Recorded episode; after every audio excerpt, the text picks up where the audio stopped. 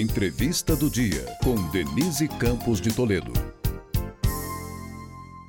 É, e vamos falar agora das consequências políticas, econômicas e para as relações externas do Brasil da ampliação do BRICS. Eu converso com o Roberto Ibel, que é economista e professor de Relações Internacionais da ESPM. Professor, boa noite. Boa noite, Denise, todos que estão acompanhando aqui o Jornal da Gazeta. Bom, agora ficou enorme a formação do BRICS, né? Teve convite formal, mas é uma formalização mesmo. De fato, eles já estão ingressando no bloco, que era formado por Brasil, Rússia, China, Índia e África do Sul. E agora vai ter Arábia Saudita, Emirados Árabes, Argentina, Egito, Irã e Etiópia. Não é? O Brasil está comemorando o fortalecimento do bloco, a possibilidade de fortalecimento também do banco, não é? Que é agora tem como presidente Dilma Rousseff, o NDB. Agora, a questão é que a, a, o balanço geral dessa convenção mostrou que a China saiu vitoriosa. Eu queria saber a sua avaliação nesse sentido, se de fato a China é que avança nessa busca por um protagonismo global. Exatamente, Denise. Hoje de manhã eu comentava com meus alunos de geopolítica né, que o BRICS hoje ele é né, está se tornando quase um G20 que tem um banco, né? E é um banco sediado em Xangai, na China. Então, uh, o grande vitorioso, digamos assim, dessa dessa cúpula dos BRICS realizada em Joanesburgo foi o governo chinês, foi a China que tinha como pauta única e principal a expansão do BRICS, né? torná-lo de fato um fórum econômico, mas com um certo eh, alinhamento político ou geopolítico e que possa colocar as ideias da China, né, as pautas da China num plano internacional em todos os continentes, porque afinal, agora, antes o BRICS já era, tinha um representante de cada continente, da América Latina, do continente africano e da Ásia, e agora expande este bloco de fato. Então a China é a grande vitoriosa. O Brasil ele aceita essa expansão, mas tinha uma certa resistência dentro do Itamaraty, dentro do Ministério das Relações Exteriores, Uh, em virtude dos convites que foram realizados. Dentro dessa lista de países que foram uh, aprovados na expansão, nós temos países de um corte mais autoritário, como o Irã, os Emirados Árabes, em certa medida, Arábia Saudita, enfim, isso poderia minar, em certo grau, a própria política externa brasileira hoje, que é de retomada de relações no plano internacional, não apenas com os países do outro hemisfério, do Oriente, mas principalmente com o Ocidente. É, e aí fica se buscando uma unidade para esse novo BRICS, né, que não se sabe se haverá mudança de nome ou não, porque antes eram países emergentes com maior potencial de expansão. Né? A ideia original que surgiu do mercado financeiro era exatamente essa. E agora o que nós temos são várias ditaduras na formação do bloco, é uma coisa que chama muita atenção, e nenhum eh, ingresso teve sanção por parte dos demais países. Aí fica a dúvida, por exemplo, se Índia vai apoiar o Irã, se ele terá apoio também de Arábia Saudita, de Emirados Árabes, e são alguns países que têm uma certa vocação para ter problemas com os Estados Unidos, especialmente o Irã. E no caso da Argentina, que o Brasil está comemorando, ela vai ter eleições eleições em breve.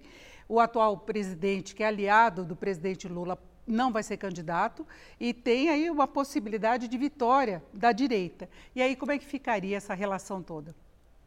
Exatamente, Denise. Eu vejo o ingresso da Argentina como uma espécie de cumprimento, né?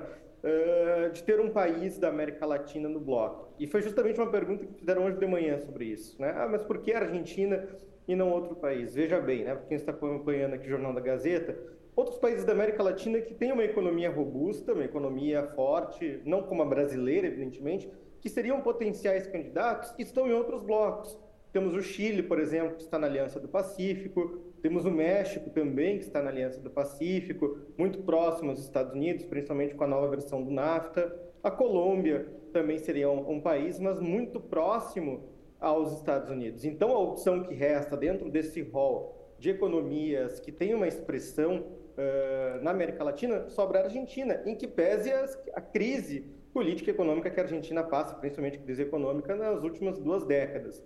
Então, a Argentina ela entra, mas já sabendo-se que no futuro, justamente como você colocou, com a provável mudança de governo, seja a eleição do Milei, seja a eleição da candidata do partido de Macri, o ex-presidente, muito provavelmente o próximo ou a próxima presidente argentina será presidente de direita que não tem este alinhamento tão pouco com o presidente Lula e muito menos com estes países que agora vão compor o BRICS futuramente. Né? Então, também essa questão política, ela sempre esteve muito presente desde a fundação do BRICS, uma falta de alinhamento, porque você tem ali três democracias, o Brasil, a Índia, considerada a maior democracia do mundo, mas que hoje flerta com o autoritarismo no governo de Narendra Modi, e a África do Sul, que também é considerada uma democracia, mas com uma série de fragilidades institucionais. Então, o Brasil era a principal democracia, digamos assim, até hoje. E aí você tem o ingresso de todos esses países que, de alguma maneira ou outra, talvez a exceção sejam a Etiópia e a Argentina, né, todos os outros países flertaram ou flertam ainda com o autoritarismo nos dias de hoje. Então, isso pode dificultar, sim, um relacionamento do Brasil com outros países ocidentais, sobretudo os Estados Unidos e a União Europeia, os quais o Brasil, o Brasil já estava uh, ensaiando uma aproximação maior. E vale destacar aqui ainda que, além dos BRICS, o Brasil mantém, apesar de não ser uma pauta principal da política externa do presidente Lula, a, o processo de adesão à OCDE, que é quase que o contrário dos BRICS, que é a Organização para a Cooperação e Desenvolvimento Econômico, que é um grupo de países desenvolvidos, mas que tem justamente dentro com um alinhamento relacionado a práticas de governança, de transparência, de manutenção da democracia, enfim. Então, é, talvez essa expansão do BRICS, que, repito, Itamaraty não era muito favorável no começo,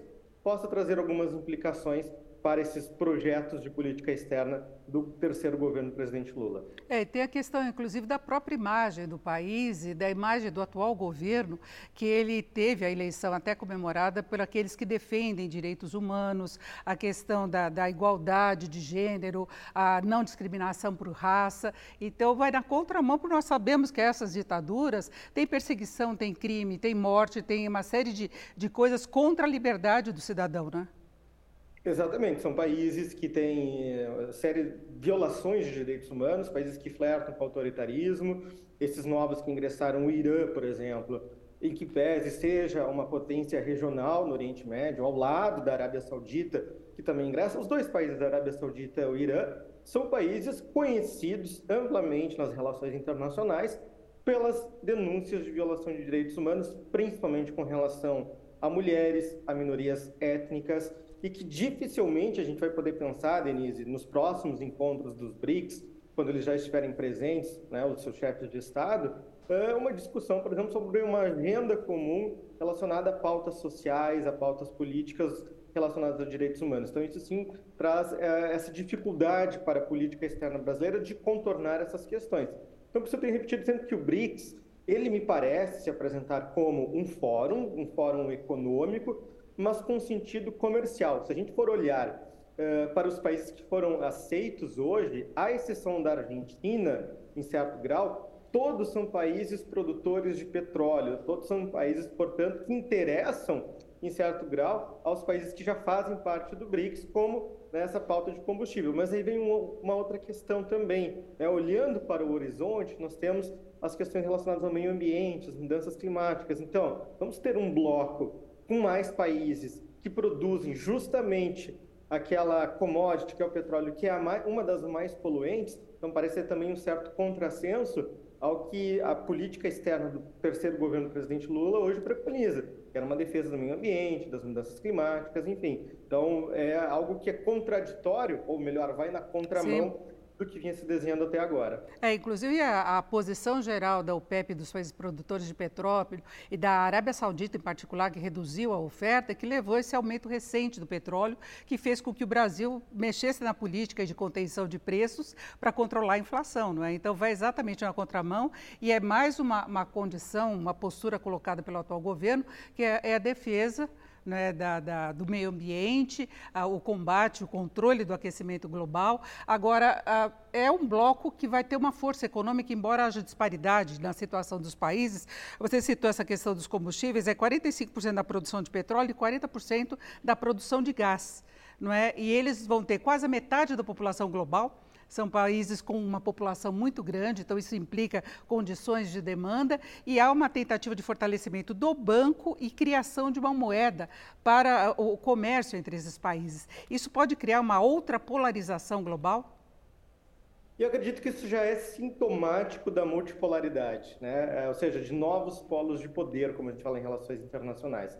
O que eu destaco é que eh, ficou muito claro nessa reunião em Joanesburgo que há um interesse uh, institucionalizado do BRICS, agora com essa expansão, em criar uma nova arquitetura financeira global. Até então, o próprio banco, o novo Banco de Desenvolvimento, que é o NDB, o Banco dos BRICS, ele se colocava como uma alternativa aos bancos tradicionais, ao FMI, ao Banco Mundial, enfim.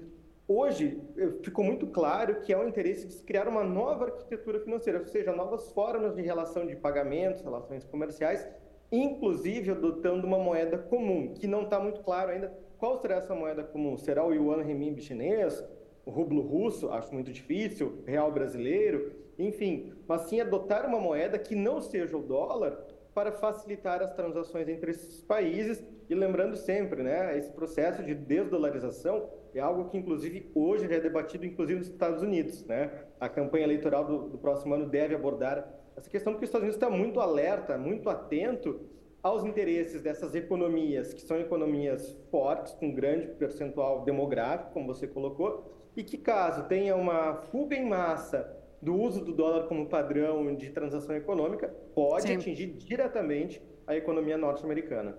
É, que o Brasil tenha mais força nesse bloco e não seja só uma massa de manobra. Eu agradeço muito a participação do professor Roberto Ribel, que é economista e professor de Relações Internacionais da SPM. Mais uma vez, obrigado. Essa foi a entrevista do dia para o podcast do Jornal da Gazeta.